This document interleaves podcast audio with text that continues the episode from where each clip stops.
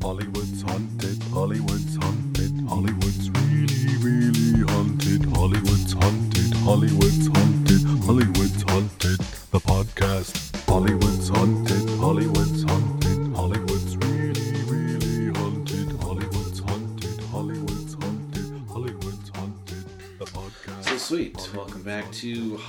Hollywood's Haunted, the podcast. Or sorry, Hollywood's Haunted, the podcast. I'm already looking away from the microphone, trying to take my notes. If you listen to the previous episode, our first one, um, you'll probably notice that this might sound a little bit better. That's just because we're amazing.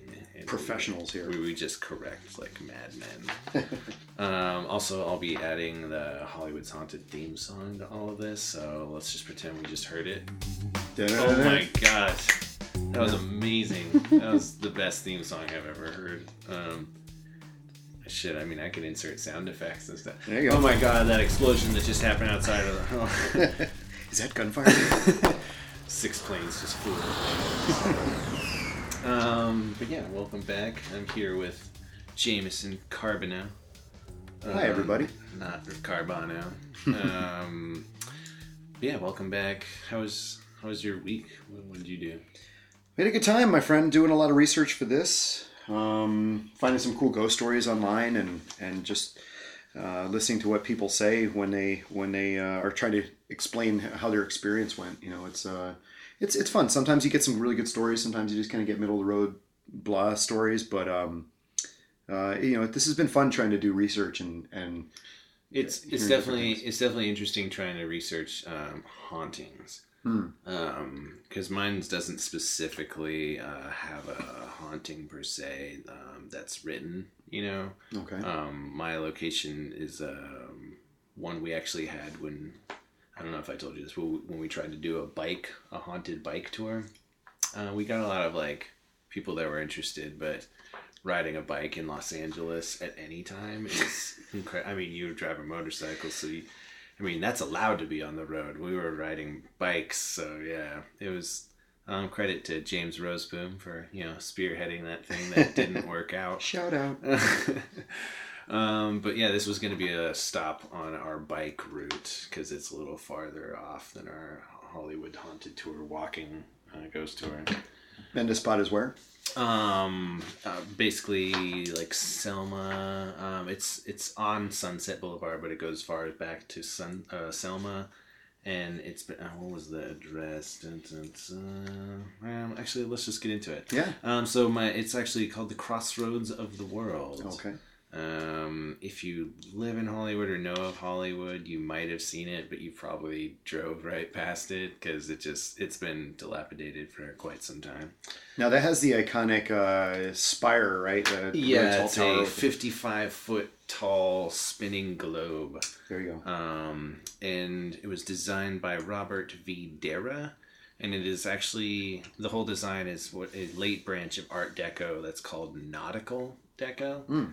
Um, which I mean, it makes sense that that's what it's called, but it also makes sense when you look at the design. It's it. I mean, there's like it looks like a boat on the top, Okay. you know, and then they have like Art Deco is supposed to be you know very streamlined, you know, edges sharp type stuff, but this was spo- a little bit more curvier and seafaring imagery was you know definitely prominent Interesting, but it was mostly because uh, it was the 30s and sea travel was kind of prominent at the time Okay. you know um, Yeah, a lot of shipping and stuff. Right, through yeah. Long Beach ports and whatnot. titanic that should be that should be uh, one of our we should do one actually you should do that oh, I, I would be all over that one. yeah right your next one is titanic watch, watch out um, not for the glaze the iceberg but for jameson's story. Yes.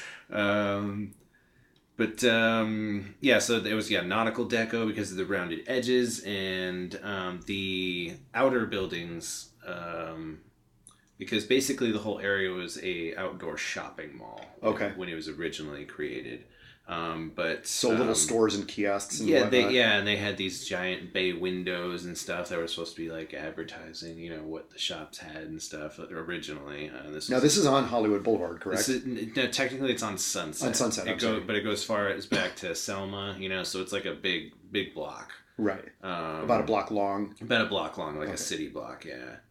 Um, but the outer buildings, they're uh, more a European village. You know, they have a medieval one, a Spanish one, an Oriental one, French, and then Cape Cod.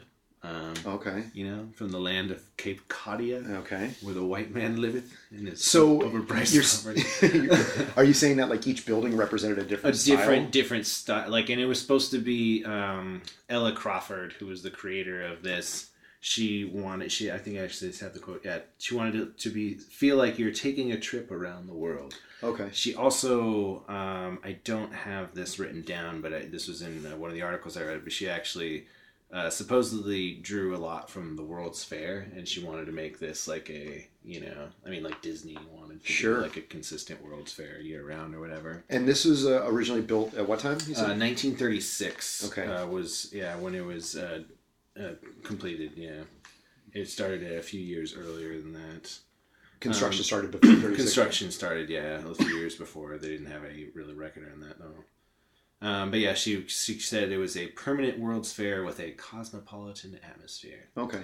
So the concept was that you walk into this open mall, uh, and if you go to one side, you feel like you're in China. If you go to another spot, you feel like you're in France. Mhm. And they Um, tried to like cater um, the shops and stuff, the retail stores that would you know be in these certain areas. Okay. but I guess it only lasted for a certain time. Um, because Mrs. Crawford was the widow of an infamous man named Charles Crawford. Um, Charles Crawford was known later on and throughout history to be a mobster to some people or just a bad guy. Now, for Um, people out there that don't know what infamous means, that means that he's so famous that he's infamous. Is that correct? Exactly. Okay. All right. I just want to make sure I got that right. He is completely in. He is inside famous. Got it. Okay. Um, but yeah, a little history on Charles Crawford before I jump into the story. Um, uh, 1900s. He was uh, working in Seattle. He was operating a dance hall, actually, at the time. And then 1910, he started operating a bar, um, but it had a casino and brothel. In LA? In uh, this was in California. California, It wasn't in Los Angeles. It was like Northern California.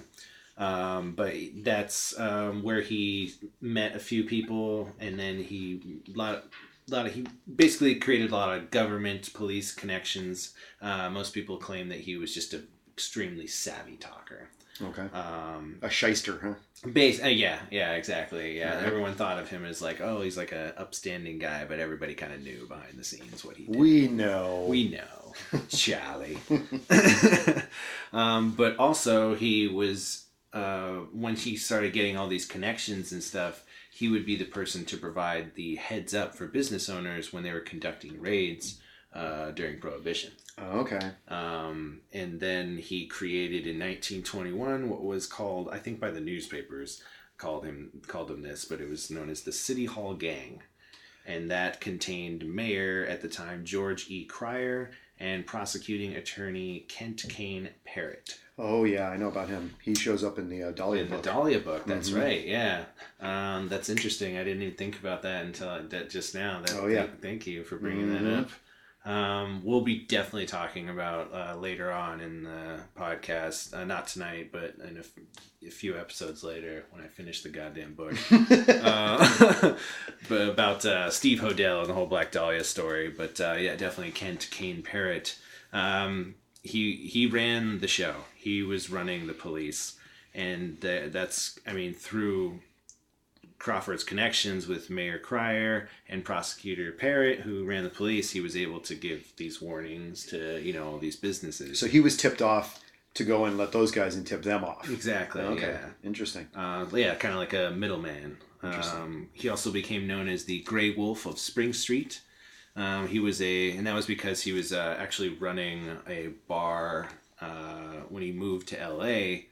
Um, he was actually running a bar off of Spring Street in downtown L.A. Okay. Um, I think he might have Illegal bar? This is during I Prohibition? think I think every bar Okay, had a sure. casino or a brothel or it was uh, the meeting of some secret society or something. I something. see. So we're talking more speakeasies. Uh, exactly, yeah. And uh, the maskers from uh, Boardner's uh, were uh, members of, couple, Okay. definitely uh, members of his uh, establishments. I don't think I know what the maskers are. Oh, okay. The when um, um, for our listeners on Hollywood's Haunted Tours, at the end we go to Boardner's, uh, which is a really cool old old Hollywood bar, kind of hole in the wall at the time for sure. But um, was definitely known for um, secret societies. Okay. They had tons of them there. And So a masker is a- Maskers was one, and Saints and Sinners was one. Uh, that These was where they were all secret societies? Yeah, secret Oh, societies. Yeah, okay. that was kind of where their headquarters were.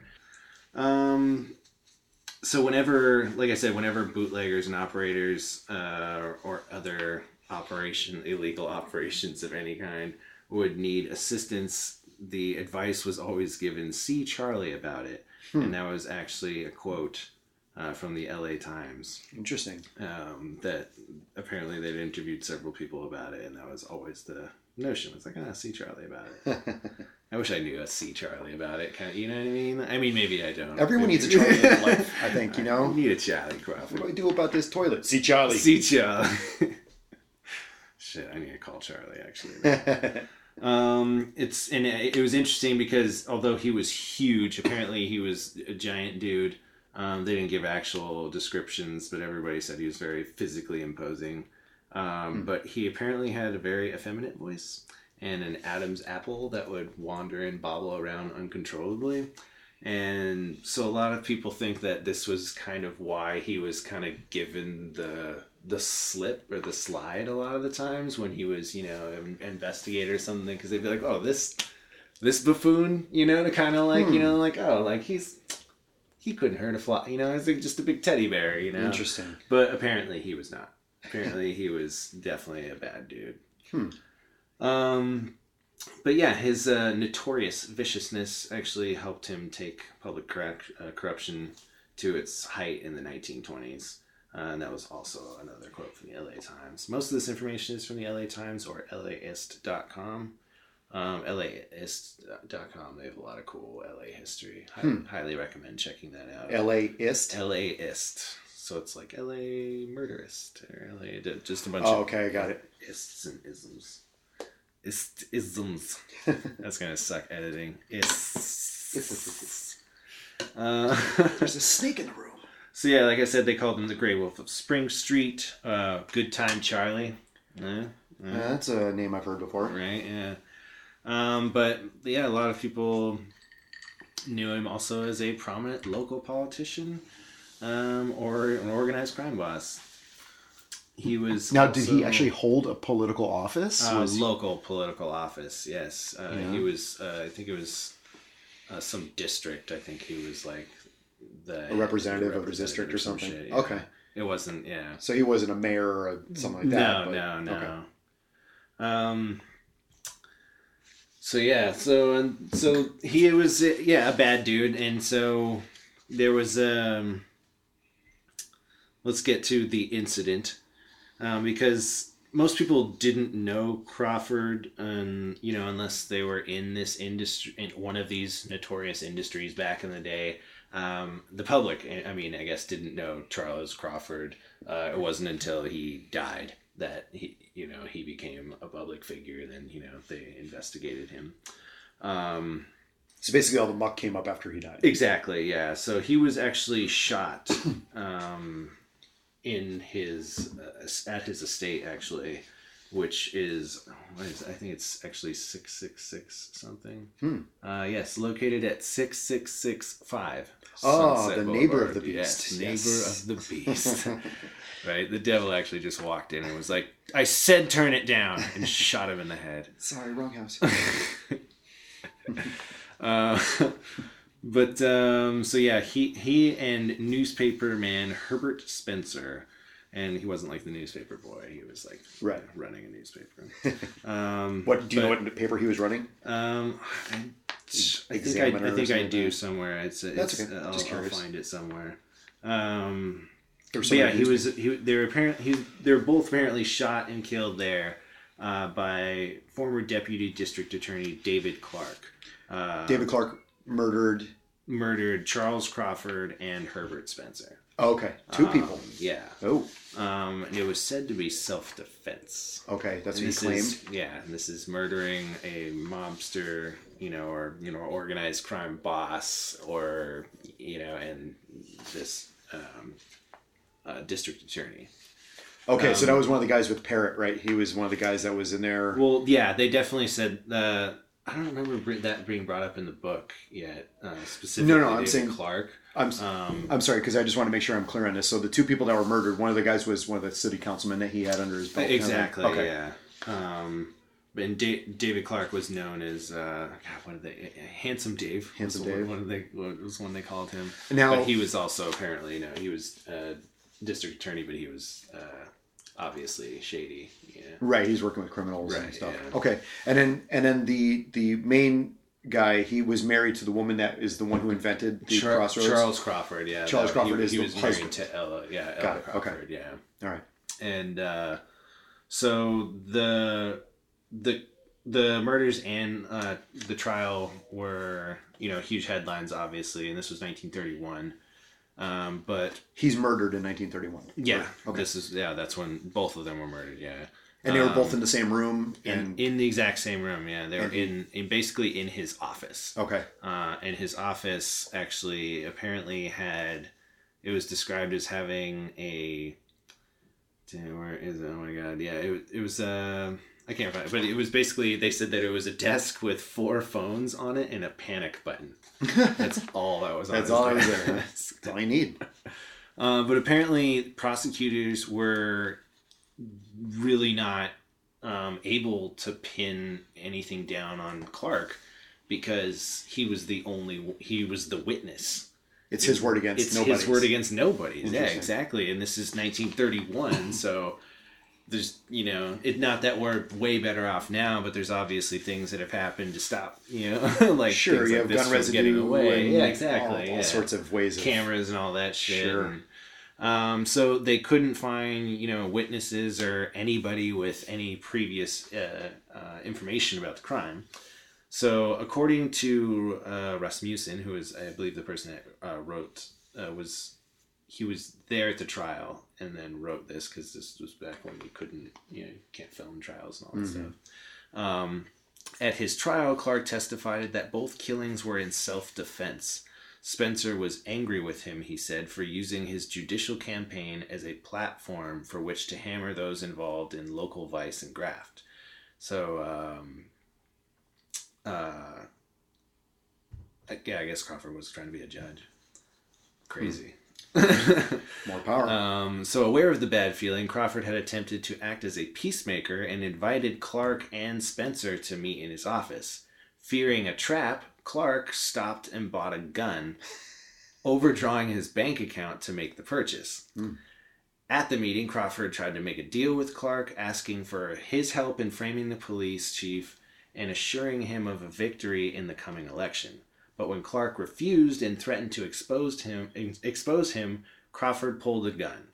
Clark responded by drawing his own newly purchased weapon and shoot and shot both Crawford and Spencer to death. Or so he says. mm-hmm. That's convenient. So convenient. Yeah, exa- this is way too. It wasn't me. It was the one armed man. Right. Yeah. Exactly. Um. So. So yeah, that that's what what was testified. Um. You can kind of you know draw your, your own conclusions, but I mean these were But he was acquitted. Yeah. uh, yes, and apparently, um, yeah, Miss Miss Crawford was actually present in the courtroom when he was acquitted. She had nothing to say. Um, Because she wasn't there to see it. Correct. no, yeah, but she didn't have any comment on it after he was acquitted. You know, everybody was kind of Her comment was no her to comment. be- yeah, right. Yeah, but everybody expected her to be this like crazy, wailing, flailing woman. You know, which was you know looked down on or whatever at the time. They were Um, expecting her to make a scene. she- exactly, and She, yeah. basically didn't. Uh, um, and the, the another reason this was uh, uh, um, even on record that she uh, didn't say anything was because uh, this was one of the first uh, trials that actually used a microphone, Interesting. um, and that's where they caught uh, Clark, for the record, um, who ended up killing again in the fifties. hmm And this time he killed a good friend's wife and uh, after he was arrested, uh, like few like three days later, he died of a heart attack in jail. Oh. So I mean, Huh. I think we said this last time, but at least he died. you know, at least at least he died as well. Interesting. Um, so many, many. I mean, everybody thought that the reason Ella Crawford created the crossroads of the world was to kind of wipe away, you know, her previous life. Any and- kind of stigma or whatever. Exactly, yeah. And apparently he had like a good chunk of change. So all of this Leftover. happened before the crossroads was even a thought. Yeah, this was 1931, and Crossroads didn't happen until 36. Okay, so now his Yeah. his his office located in that area. Uh, no, his office, yeah, it was located at a different um, spot. Um, technically, it's the same property, um, but where, um, where his prop, like where that bungalow was, Mhm. would basically be like a parking lot on the same area. Okay. Because when after it happened, uh, they apparently they wanted she didn't want anything, so she demolished it and then they raised it and did this whole brand new Okay. shopping mall with it. I see. So basically, the spot where her husband and another person was murdered, she decided to tear it all down Tear and start all down, over, yeah, and she re- it put in it, this world friendly outdoor mall type thing. And, and apparently, it was uh, pretty pretty big uh, when it first started out. Um, opened on October 29th, 1936. Uh, it was a huge attraction. They had connections to local movie studios, so uh, Ella was able to secure performers who were contracted to Universal, uh, like Caesar Cesar Romero, Hmm. Binnie Barnes, Wendy Barrie, Boris Karloff, Wow. Henry Armetta, Mischa Auer, I don't know that bridge, and George Murphy. Caesar Uh, Romero, huh? right? Yeah. That's, uh, that's Batman right there. I mean, and Boris Karloff, that's that's the dude right Yeah. there.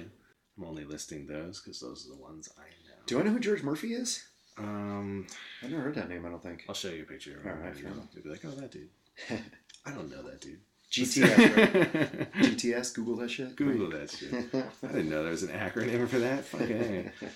Um, dun, dun, dun. So yeah, that was uh, the big complex. It originally housed 57 high-end shops, cafes, and bazaars, along with 36 offices above, and that was where like the ship thing is uh, on the top. Apparently, the the design the designer he was actually the same guy who did the Coca-Cola bottling factory in downtown LA. I don't know if you've ever seen it. It's kind of in like the industrial area Hmm. now for downtown LA, but when I was working the uh, Alita Battle Experience immersive thing, Yes.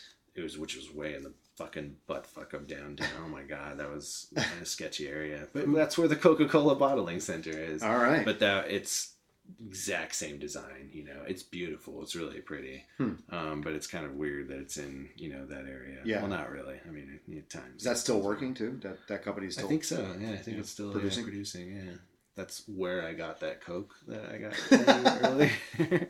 all the way down to LA all the way from down. the source.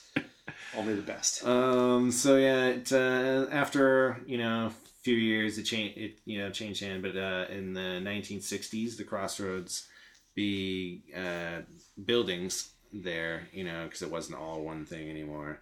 Uh, it housed several tenants who were involved in the song poem music industry business.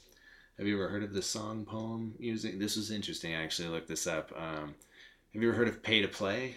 Yes. basically the same thing Hmm. but this was kind of like the original uh, in the back of magazines you know lots of different types of magazines there, there would be this little thing that's like you know do you want to be a music artist you know S- send us this and we'll produce your record you know and you could literally send you could write down song lyrics Mhm. and how you'd want the song to sound or whatever you know and as long as you sent money with them they would record it you know using you know studio musicians or whatever that could do 1900 of these in a day Mhm. you know they would do all that press it you know on a record or however many you purchased or whatever and then send it to you you know Oh, okay. kind of kind of cool you know because the thing kind of they would say like oh we're gonna send this out to all of our labels Right. um, radio stations you're gonna be on the charts you know all this stuff they don't tell you that they own a few labels they they put it on stations that are dead air channels that back then there were a lot of stations that had dead air. I mean, I don't know if you remember watching TV back in the day, and there was times where the TV was just not showing shit. Yeah. because there wasn't anything to show. You It's know. true, yeah. So like back then they would get like you know 3 a.m. to 5 a.m. slots, you Mm. know, and where.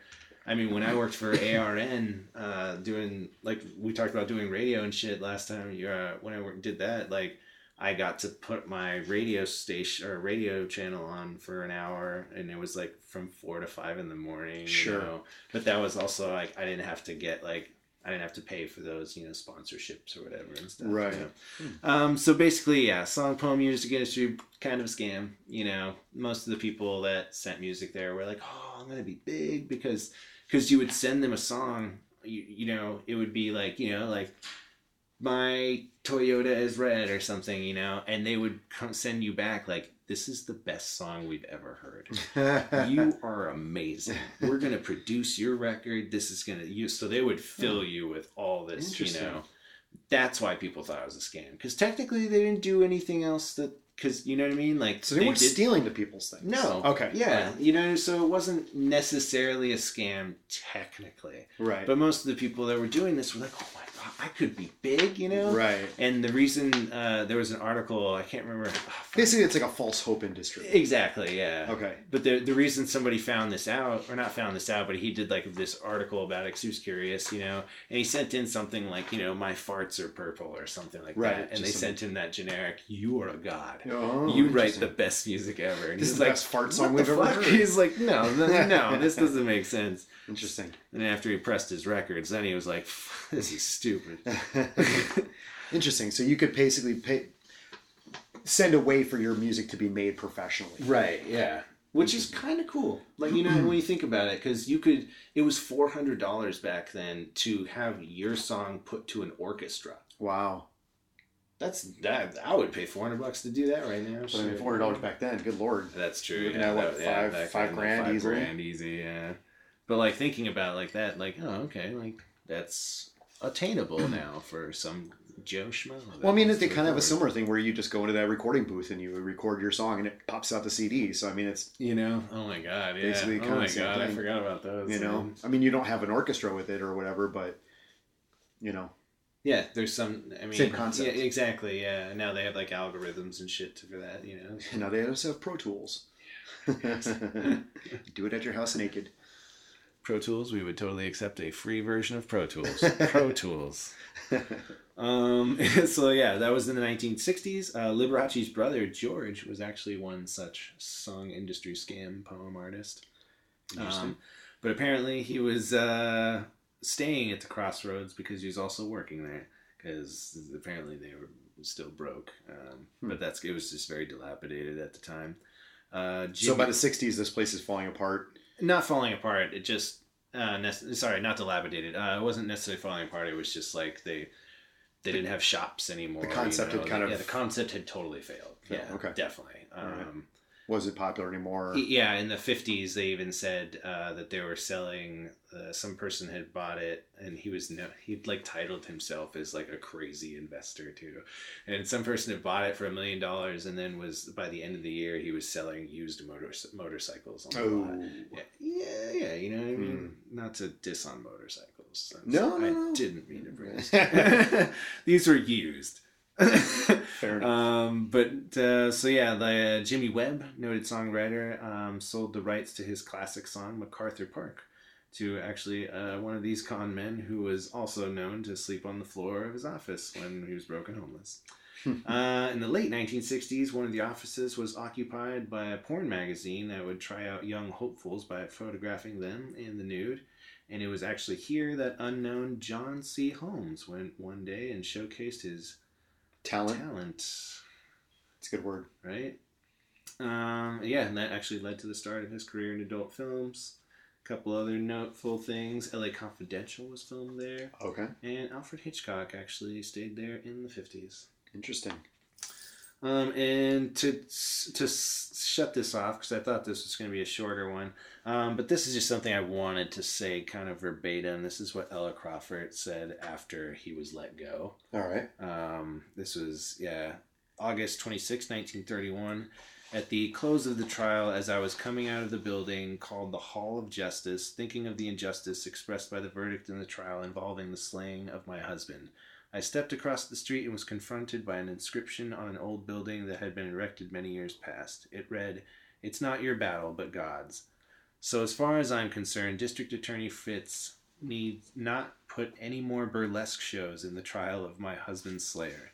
In these times of depression, it would be far better if the taxpayers be saved the cost of another futile gesture such as that they just completed.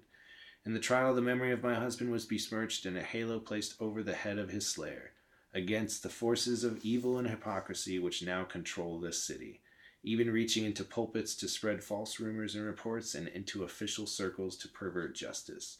A lone woman cannot prevail. It must indeed be a dull conscience and complacent public which can view with unconcern the farcical conduct and outcome of this case. Sadly enough, it is not the first, nor will it be the last, if justice is to continue to be administered by such hands. Only a few months ago, gangsters shot and hopelessly crippled an honest policeman doing his duty in an attempt to in attempting to arrest criminals. They were defended by one of the same attorneys who defended Clark. They put on the same kind of self defense story they used in, in this case, and a jury of American citizens acquitted the gangsters. So widows are robbed of their husbands, children robbed of their fathers, mothers robbed of their sons, and this is called justice. Ella E. Crawford. And that was written four years ago, right? that's hilarious, right? Yeah, exactly. yeah, apparently that's the statement she made at the close of the trial. That's yeah, that's Hundred years later, still the same crap. and that's the crossroads of the world. Nowadays, um, there are still people staying there. There's like a publishing house, I think, or something that's staying there. There's a few. Do any of the shops exist? The shops don't exist. Like Okay. the buildings still exist, but Okay. none. You, I mean, There's no French store. There's no China store. There's no yeah. Spain store. All, I mean, there. I think some of the architecture still lingers around, you know, but Mhm. everything is pretty much closed. The build, the offices that are open, the shades are drawn. You know, like Now, where did the hauntings come into play in this? um, the hauntings that we had were just yeah, literally people that we had talked to that were staying in the area. There's a church that used to be a bank that's literally on the county corner side of that. And people would say they would see people walking back and forth from the church uh, into Crossroads. So there's But no. nobody tying Charles. Okay, so we that's seen. why that's why I didn't want to do it on the tour, you know, because So there is no there is no Charles ghost, there is no Charles ghost that we know of. and be, it wouldn't have mattered much anyways because where he was killed was d- destroyed, right? The, demolished. So. The- exactly, yeah, yeah. the the bungalow where he was killed, yeah, is completely gone. Okay, so no no hauntings or anything of that area. Just kind of got a crazy history to Crazy it. and- history, yeah. Yeah, and the, the crossroads, the the spire there is still there, the correct? spire's still there, yeah. And And if I'm you- sure that, I think that's a historical landmark. Now, Okay. so I think you can't. Most of those buildings, like that, a lot of the area has been taken over by other businesses, correct? So it's not true, necessarily yeah. all like that whole area that was originally there in the first place is no longer maybe that big. Let's say, is that correct? Definitely not. Yeah, I mean it's it, it's not a shopping mall anymore. So like that's it. Kind of yeah, like the concept, like we said earlier, the concept's definitely been Mhm. killed. I definitely think that's a neat idea that that's or uh, I've I've heard of that area being called a, or considered kind of the first outdoor mall in America.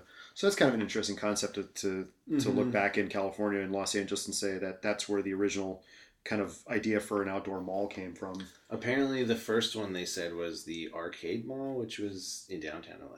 Oh, okay. Um, Okay, but so that they- was but that was technically like yeah, twenty six or something. So they considered that kind that was first. technically the first one. Yeah. Okay, got it. This was like the first like completely outdoors sort of one. Though. That's pretty cool. Well, my story kind of is around that same time. Um, you're looking at about the mid 1920s or so.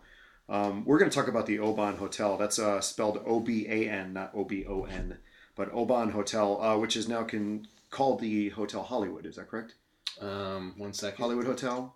Uh, so we're looking at the. Um, yeah, the Hotel Hollywood. Yeah, Hotel always, Hollywood. yeah, because that was the fancy way of saying it. I always wondered why they did it that way because you you don't see that nowadays. Uh, yeah, where they put the hotel first. Hotel first, yeah. Yeah, that's true.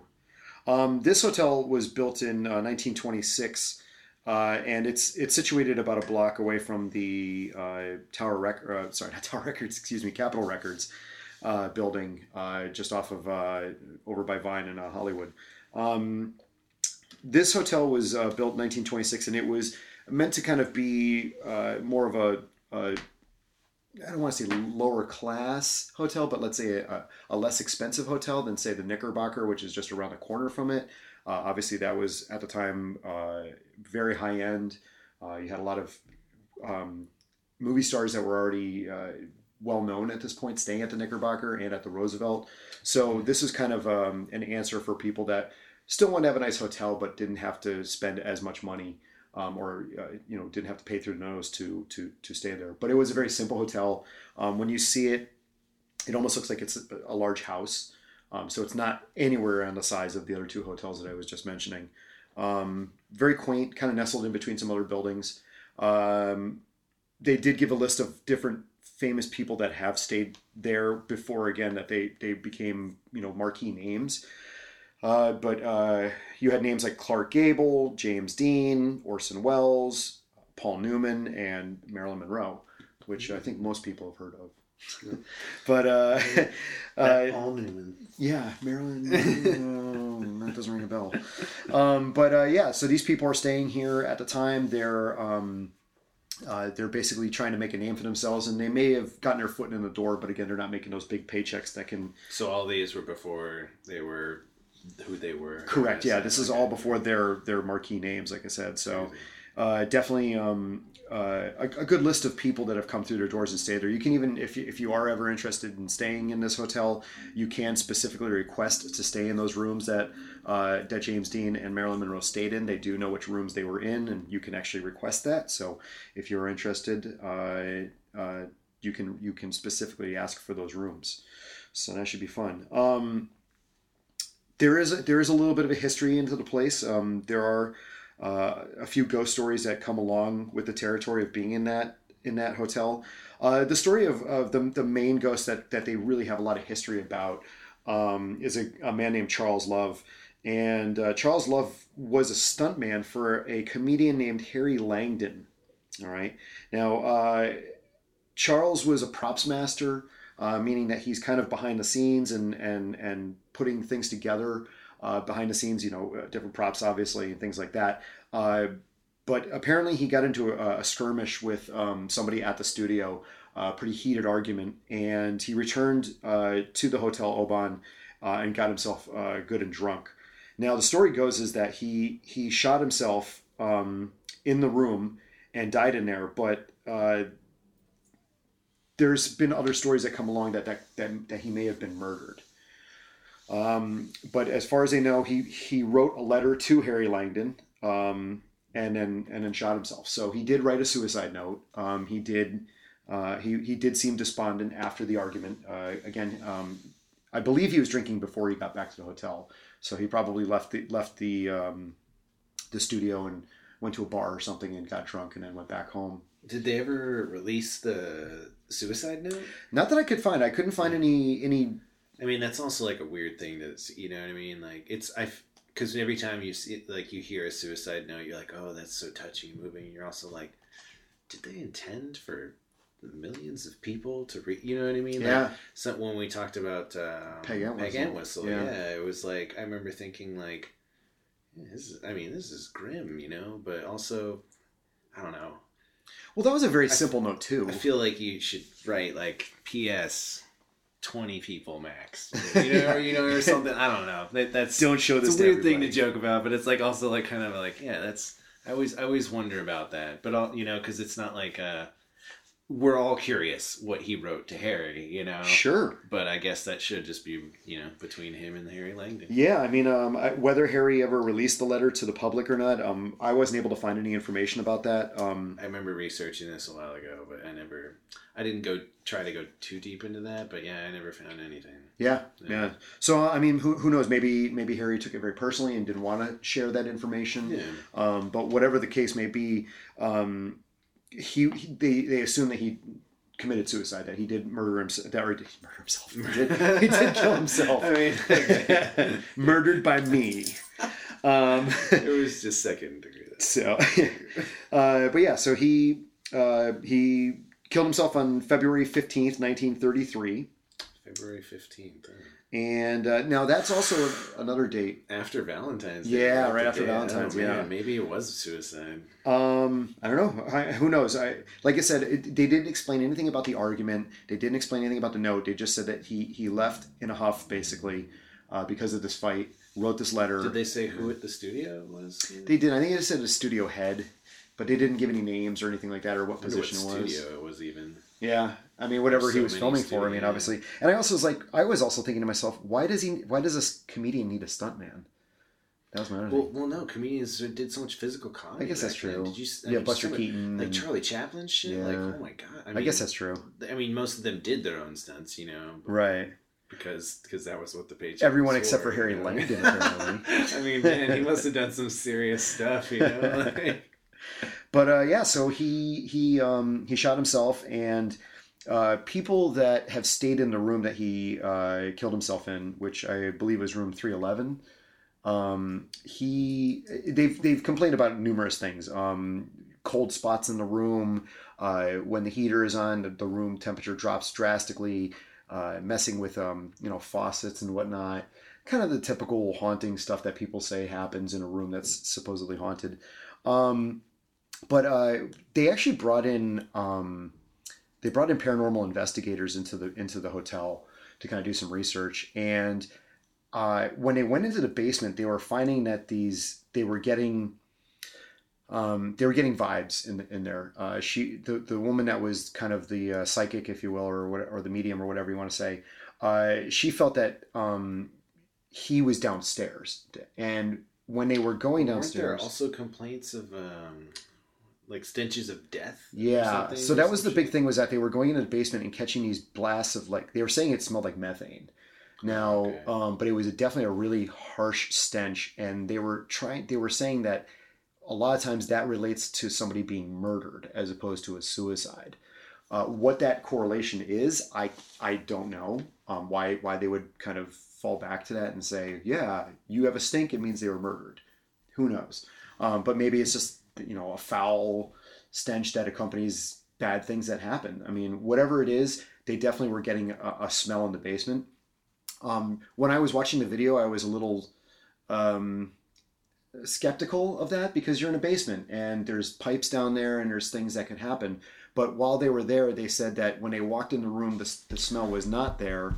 Uh, and then when we, or when they were leaving, uh, or when they were walking around, the, the smell went away. So it wasn't a permanent thing. Uh, it came and went That's weird. pretty quickly. It seemed maybe three four minutes, um, but they were they were definitely really affected by it. You could tell them they were like, "We have to get out of here. It smells really awful in here." Some people didn't want to go back downstairs again after that, uh, but it did go away. And so to me, I was thinking, well, you know, of course it might stink down there. There's again, there's gas pipes, there's electronics, things like that. It's in the basement of an old building. There might be a leak, but if it's coming, if it's if it's there, if it's not there, then it comes there and then it's gone that quickly. See, that's weird. That yeah. seems weird. Yeah, because if it was like, I mean, in my head, I remember hearing about this and being like, well, there's probably like a dead rat somewhere, Right. Something, you know, that's underneath a dryer that no one's moved in Right. five years. Or Exactly. Shit, you know. Exactly. But yeah, knowing that it's leaving, that that wouldn't leave. In Yeah. four minutes, you'd still be like, oh god, we get, like, we got to find this dead rat. Right, right. so that was that, that was definitely interesting. Um, so they they put forth the the proposition that he may have been murdered and not had a suicide. Now there wasn't any again there wasn't any kind of story as far as well he wasn't very liked or he had pro- you know he had uh, you know illegal gambling or whatever. There was nothing to lead. There was no uh, news as far as what would make sense that he was possibly murdered. Um, so again, we're just going off of the fact that uh, you have a psychic who's saying, I'm finding weird things in the basement. Um, they were saying that basically his spirit is usually kind of felt at the top of the stairs and then leading down into the basement. So he's kind of covering that whole area.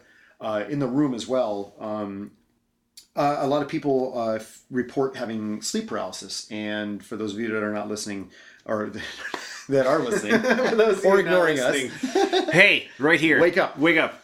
Uh, you wake up and you you feel that there's people feel that there's a presence either next to the bed, at the foot of the bed, almost even sometimes standing on them or pressing them down. And when they go to move to to, to react to this, uh, they're not able to move. Um, basically, you can uh, move your eyeballs, and that's about it. Uh, people have tried to, to yell for help or scream or whatever, but they can usually um, see something and not able to, to, to respond in any way.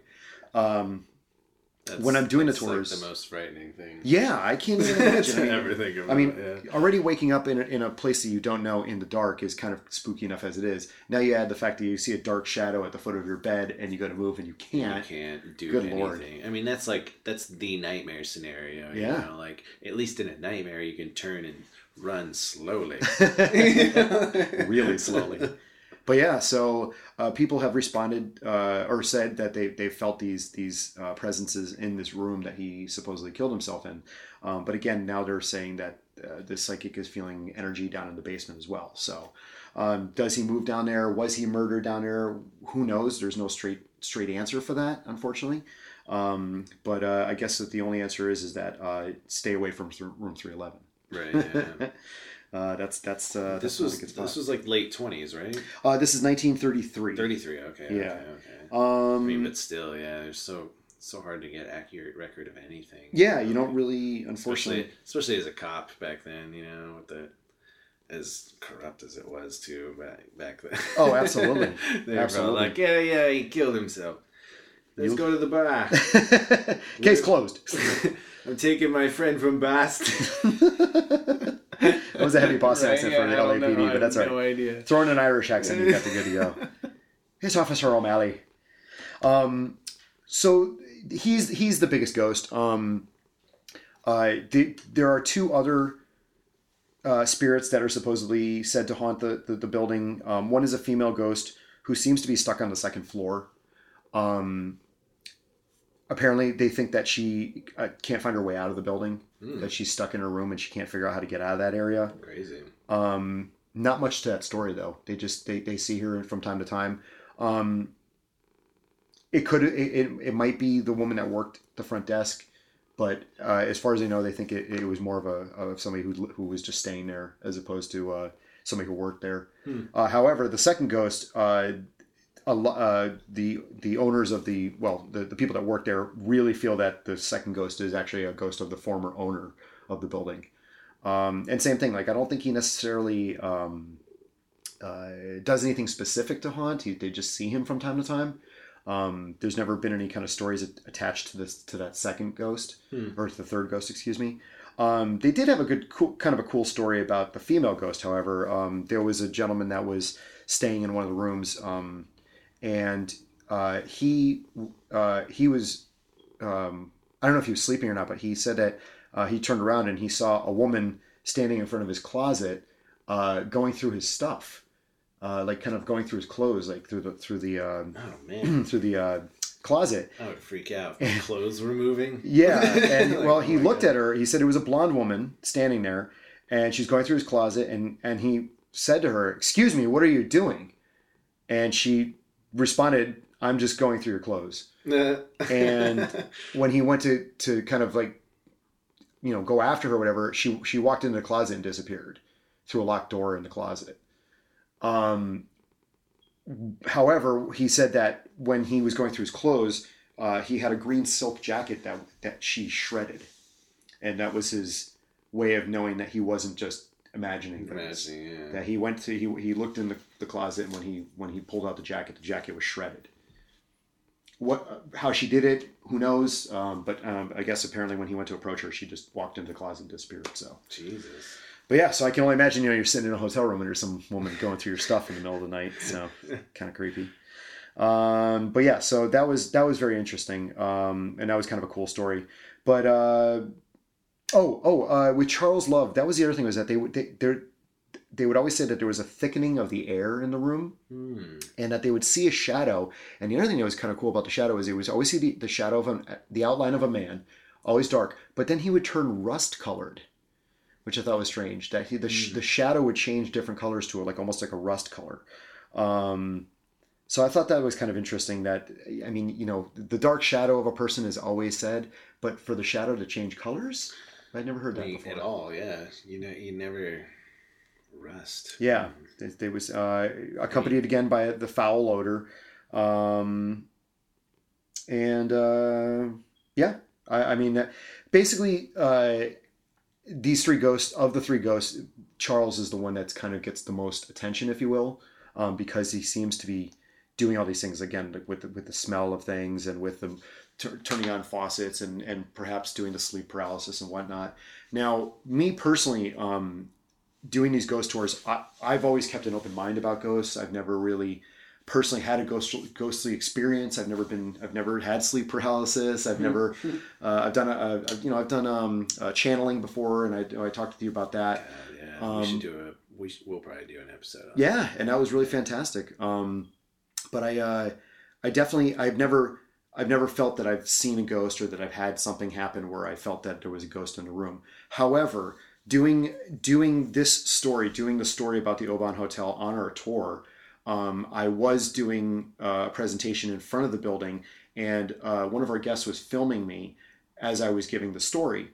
Um, as she, after the story ended, um, we were talking, and she pulled me over to the side and wanted to show me the video that she had just recorded of me.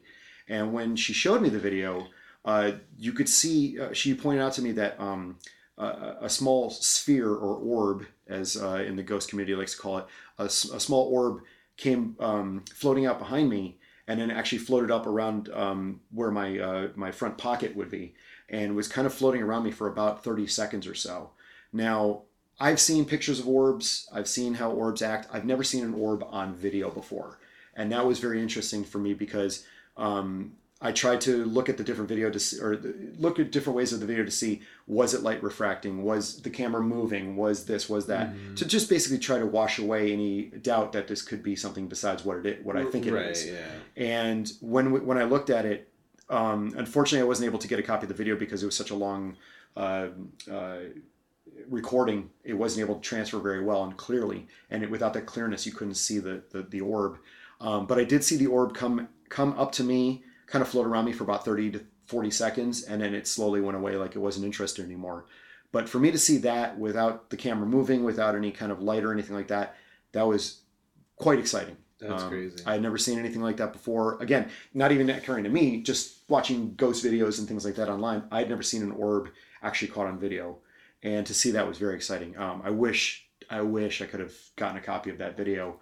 Um, I know. but very exciting. So, uh, was it Charles coming out to see what we were talking about? Maybe he, he was excited that somebody was talking about him, Or, or, or the yeah landlady or the landlady, or the, the chick the stuck on the second floor. No, I guess she wasn't. Yeah, because she came. No, yeah, you because were this is in the front. floor, yes, yeah, I'm outside. yeah, yeah. Uh, maybe it was the owner, just you know, making sure I wasn't spitting gum on his front, you know, porch or something. But that was definitely uh, on the tour uh, something that was caught on camera that I've that I've never seen and that I have yet to see again on the tour. Um, this is my third year doing the tour, and uh, when we started back up again, you know, I always encourage people to take videos and pictures and stuff like that, but. Um, you, you really won't see that stuff unless you do take pictures and, and then go back and study them because sometimes you don't see it uh, at first. That that's so true. You Yeah, I, I I love when people just take random pictures on our tour. And I remember when we first started, it was kind of like uh, you, you'd think like, oh, are they not paying attention to my story? You know, I'm trying to tell you this cool history, you know, but that's what they're doing. You know, Right. is trying to trying to catch that moment. Mhm. You know, and I've definitely had definitely had a lot of those, um, which is really cool. Yeah. Yeah, very exciting. So if you ever, uh, my, my advice to you is if you are ever on a ghost tour of any kind, um, take a lot of pictures, take a lot of videos. I mean, you can always erase those pictures, but you know, study them really closely. See if you capture. You know, um, uh, the only other thing that I've seen on our tour was um, about the uh, at the Pacific Warner Theater, and I'll do a story about that later. But um, when I was, well, well, you know what, I can save that for that time. Yeah, yeah, no, Yeah, that, you know that's a, that's a good Sorry, to be continued. what a tease. but Uh, yeah, uh, but Oban Hotel still a really cool spot, still open to the public. yeah, you can still get a room there, right? Still get a room there. Um, less expensive than staying at the Roosevelt. Still, still less expensive than staying at the. Oh, you can't stay at the I, I always, I always tell people like depending on what's playing at the Pantages, it's a nice, it's a cheap place to stay. Yeah, When. Hamilton's around, it's like two hundred bucks. I don't know. Oh yeah, absolutely. but that's Hollywood. That's Hollywood. But yeah, keep that name Charles Love in your memory, and um, when you go there, say hi to him. Maybe he'll uh, stop in and turn your water faucet on for you. nice, nice. You got anything else? I'm, I'm, I'm, I'm No, dry. no, we're, uh, sweet. We- we'll see you guys next week for a couple of stories, and hope you guys will be there. Uh, next week, Tia Bean, uh, my wife and co-owner of the company, will be with us. Uh, she has a story that's, I, I mean, she's been pumping up this story nonstop, so it, it's, it better be good. Or, you know, or no, I'm sure, sure it's gonna be great. Um, but yeah, this has been Jameson and Patrick. If you like Hollywood's Haunted or want to know more information, visit hollywoodshaunted.com. Um, and then uh, Book a tour. book a tour when we open up When we you know, next year or whenever. um, also, get our podcasts wherever can get podcasts because everybody always. Um, and we're out.